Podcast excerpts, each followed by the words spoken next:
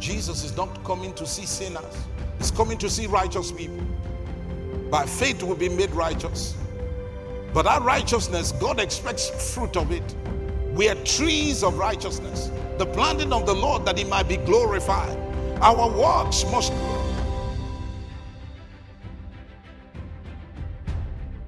Now, we're dealing with the doctrine of righteousness, and we said that the doctrine of righteousness are the precepts, the instructions, principles of faith contained in the Bible for teaching and for giving guidance on the righteousness of faith to those who believe, to those who believe or will believe on the Lord Jesus Christ. That says that you have to be in Christ and a follower of Jesus Christ for this doctrine to matter to you. If not, it's, it might just be anything else. Hallelujah to you. It is a doctrine for the New Testament believer or the New Covenant believer. Amen. Hallelujah. It's not a doctrine for the unbeliever. If you're not born again, I wasn't talking to you.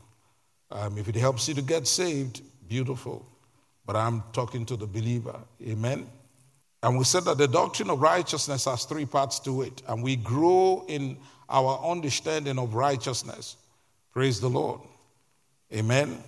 In, in, in Romans chapter 1, verse 16, it says, For I'm not ashamed of the gospel of Christ, for it is the power of God unto salvation to everyone that believes or believeth, to the Jew first and also to the Greek. For therein is the righteousness of God revealed from faith to faith. As it is written, the just shall live by faith. Hallelujah. So, according to the degree of one's faith, one's understanding of righteousness uh, increases. Amen. Hallelujah. But uh, it's, it's important to understand the reason why sometimes we uh, interject with certain things because some people um, have a way of hearing things. Depending on what is deposited in a person's heart, what the person hears is, you know, uh, affected or colored by it. Praise the Lord Jesus. So in our day, we try to spell out the thing the way it is. We say, and we add the Oster clauses, if there be any to whatever we're doing or whatever qualifies what we have said. Amen. Um, we notice that the apostles in the Bible who set forth the doctrine under the uh, inspiration of the Holy Spirit, as the Lord revealed it to them, all right, put these, these clauses there that people don't run off the, their guard and begin to just live contrary to the will of God. Amen. Hallelujah. So we talked about these three parts and we said that the first of it is the gift of that righteousness is given to us as a free gift. Amen. It is given to us as a free gift. Hallelujah. We also talked about the fact that it is our nature now. And so we bear fruit of righteousness. There, is, there are the fruits of righteousness, of this righteousness that we have. And then there is the effect of the righteousness. Glory be to God. In Second Corinthians and in chapter 9, the Bible said that God um, increases the fruit of our righteousness. Amen. Hallelujah. It said, It's written, He that had dispersed abroad and had he had given to the poor, his righteousness remained for ever. Now, he that ministereth seed to the sower, both minister bread for your food, and multiply your seed sown, and increase the fruits of your righteousness. Hallelujah. All right? He, he gives birth to more things. Hallelujah. Praise the Lord Jesus. Okay? He gives, he increases the fruit of your righteousness. Hallelujah. So there is a fruit of righteousness, the works of righteousness, the deeds of righteousness. The free gift of righteousness gave us presented legal ground for God to give us the nature of righteousness. That free gift, He made it a nature. So He expects that that nature is going to be allowed to manifest upon the earth. John chapter 14. Jesus talking about Himself and talking about the believer. Praise the Lord Jesus. The reason I'm saying this is that a lot have been said without looking at the scriptures or the kingdom of God circumspectly. People say some things that we need to stop saying because God never commanded it. You will not hear any apostle in the Word of God say something like this uh, Jesus paid for the sins that we have committed in time past that we commit, committed, that, we, that you just committed or we just committed, and the sins we're going to commit in the future. It may be implied, but it does not, that's not, that's not spiritual language or communication. It's, it's an ungodly statement. I'm not saying it may not appear so or be so. It means that we're not supposed to sin deliberately. We're not supposed to make it look as if it's a right to sin. Now, I'm not saying that to mean if somebody does something wrong, there is no forgiveness. That's not what I'm saying. I'm saying don't talk like that. That's not, I've never heard Jesus say, go and sin no more, and even if you commit another sin, everything will be cool. We're here. He doesn't talk like that. Praise the Lord. Now, uh, uh, John chapter 14. Let not your heart be troubled. Ye believe in God, believe also in me. Now, those things that brethren were speaking on the pulpit were being said to be able to help people. But for some, it drove them more into darkness. Let not your heart be troubled. Believe in God, believe also in me. Jesus was talking. He says, In my father's house are many mansions. If it were not so, I would have told you. I go to prepare a place for you. If I go and prepare a place for you, I will come again and receive you unto myself, that where I am, there ye may be also. Whither I go, ye know, and the way ye know. Thomas said, said unto him, Lord, we know not whither thou goest. How can we know the way? Jesus said unto him, I am the way, the truth, and the life. No man cometh unto the Father but by me. If ye had known me, ye should have known my Father also. And from henceforth ye know him and have seen him. This is spiritual language. He said, From now on, you know him and you have seen him. That's heavy. Jesus is saying, I'm the Father. Philip said unto him, Lord, show us the Father. It sufficeth us. Jesus said, to uh, said unto him, Have I been have I been so long with you, and yet hast thou not known me, Philip? He that had seen me had seen the Father. And how sayest thou then, Show us the Father? Believest thou not that I am in the Father, and the Father in me? The words that I speak unto you, I speak not of myself, but the Father that dwelleth in me, he doeth the works. I was going somewhere. Underline this word works. Underline it. Praise God. He doeth the works. Believe me that I am in the Father and the Father in me, or else believe me for the very works' sake. Underline this also works' sake. Verily I say unto you, he that believeth on me, the works that I do shall he do also. Underline works here also. And greater works than these shall he do because I go unto my Father. Now, the second, this last works, greater works here, the word works there is in italics, which means that the translators put it there to facilitate understanding. It was not in the original text. Praise the Lord. Okay. Now let's go to the book of um, James, verse 14. What do it profit, my brethren, though a man say he had faith, but he had not works? Underline the works, the word works there.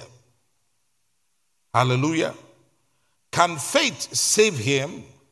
If a man or sister be naked and destitute of daily food, and one of you say unto him, Depart in peace, be ye warmed and filled, notwithstanding ye give them not those things which are needful to the body, what do it profit? Even so, faith, if it had not works, is dead, being alone. Yet a man may say, Thou hast faith, and I have works. Show me thy faith without thy works. Underline this word again works. And I will show thee my faith by my works. Thou believest that there is one God, thou doest well. The devils also believe and tremble. But wilt thou know, O vain man, that faith without works is dead? Underline works here also. Because I'm going to put it together in a minute. That you may understand something. Because if we don't understand it, we are just clapping hands. Jesus did it all. Yes, he did. But there is an understanding you ought to have as to how the children of God, from the foundation of the world up to where we are, have conducted themselves. And that we may conduct ourselves properly in these last days. Amen. Hallelujah. Was not Abraham our father justified by works? On the line, works here again when he had offered Isaac his son upon the altar, seeing thou how faith wrought with his works. Amen. Underline works there again. And by works was faith made perfect.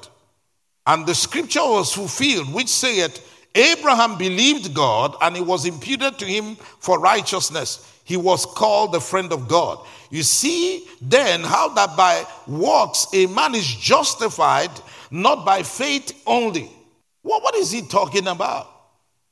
It is the work. This word works that we have seen here is the same Greek word, ergon. The, the complete word study dictionary says that ergon is what? Is, is just like uh, Strong's. This dictionary is you know, basically Strong's, I think, all right, means to walk. It means performance. It means the result or object of employment, making or walking. What you do, what you do. What you do. On Sunday, we said there's no such thing as a Christian that is a thief. All right? Why, why that kind of categorical statement can mean that somebody who, who got saved, all right, who under some whatever it was, we don't know what happened to him, he went to go and steal. That means his salvation is over. I didn't say so. I want you to understand where we're coming from. It is not of God. The stealing is not part of the righteousness deal. That's what we're saying. That is not of God. There is no, God is not expecting to come and see some things with the believer. That's what we're saying. Jesus won't show up and be expected to see us with some things. A lying Christian, a stealing Christian, a Christian beating up his wife,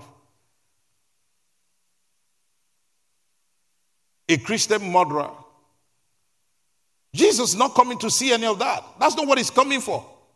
Ephesians chapter 2, verse 8. For by grace are ye saved through faith, and that not of yourselves, it is the gift of God, not of works, lest any man boast, not of works. It did not originate from your works. That's what he's saying. It doesn't mean not without works. No. He's saying it did not originate without it did not originate from your works. He's talking about the origin of that righteous of that salvation.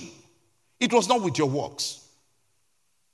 You did something, but it's not the works of the law. Neither is it a work as that you were perfect before you received it. But you see, if the apostle stopped there, it would be, it would be great, which means I've received salvation and that's it. I'm saved. So I can walk out of here, rob a bank, because it's not of works. Whether it's good works or bad works, it's not of works. God doesn't talk like that. Man talks like that, but that's not God. God will not say anything that would imply that ungodliness is right. We need to change our vocabulary. It's important. Because these things have, we have been saying it for so long that it's a deceiving and being deceived. Now, the intention was not to deceive, the intention was to help, but when we keep saying it, we'll begin to excuse some things for ourselves. All right, let's keep reading. Not of works, lest any man should boast, for we are his workmanship, created in Christ Jesus unto good works. This word works here is also ergon. It is E, that's E R G O N. All right? It's ergon. All right? It means performance, work, result, or object of employment, doing the divine assignment. It includes healing the sick, preaching the gospel, the works of God. And when Jesus said, My, the, my Father, which dwelleth in me, he doeth the works. All right? It means that he's the one who's passing through him to perform. That's grace. Jesus is not coming to see sinners. He's coming to see righteous people. By faith, we will be made righteous. But our righteousness, God expects fruit of it. We are trees of righteousness, the planting of the Lord that He might be glorified. Our works must glorify God. The things we do, our object of employment, the Bible says, let your light so shine before men that they may behold your good works and give glory to your Father that is in heaven. You should be able to walk so honestly. And somebody will say, Wow, that's a Christian. The way you treat your, your, your wife or you know your husband should be so good. Somebody will say, That's a Christian. I know there's another thing about the unconditionality of God's love that makes it such that, oh, you're just supposed to allow people do whatever they want around you without you correcting them. That's not love. At least it's not the love of God. It might be some love somewhere, but it ain't the love of God. Praise the Lord Jesus. The love of God does not allow us to do evil. Oh, it doesn't matter. You can kill as many people as you like. God still loves you. We shouldn't say it as a minister. We shouldn't say it in the first instance. Because God never commanded it. Because it's not of Him, it never entered His mind. And believers should stop talking like that. Because that's how the unbelievers gained the boldness to start forming gay bishops and gay pastors and say that God loves them the way they are. Because we created this unconditional love. There is no scripture in the Bible that says God loves you unconditionally, though He does because He is love. It's implied for the initiated to, to be able to have comfort in God. Jesus said, I do my Father's will, and so I abide in His love. It means that that love is a location. Hallelujah. It's a location. When we do that which pleases God, we abide in His love. When we do what does not please Him, we are not abiding in His love, though His love is available for us. I give us an illustration. If your child is doing something, maybe running with the gangs, he's a gangbanger and all of that, you love the child, but you don't love what he's doing. You, you don't come up and start saying, I, I just love him unconditionally. It, it should not come up. Son, you have to change direction. That's not the way to go. I don't like what you're doing. That's not the time to start talking. The Bible says every child that God gets, God chastises. He scourges every son. We need to cut it out. Start cutting out these things. They're not of God. God does not want to come and start seeing these things. No.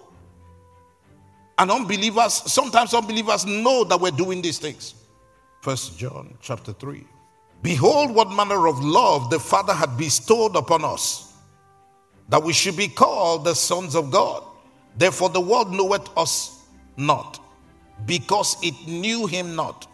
Behold, now are we the sons of God. We are the sons of God. By faith, we know we are the sons of God. Now are we the sons of God.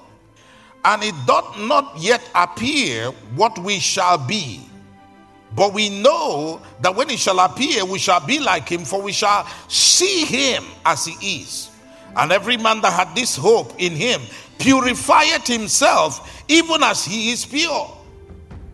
So there's a mindset he wants us to have a mindset of going about trying to make ourselves better, presentable to the king, not to continue in sin and wrongdoing and riotous living like the prodigal son. That's not God's idea. That's not the fruit of righteousness that God talks about.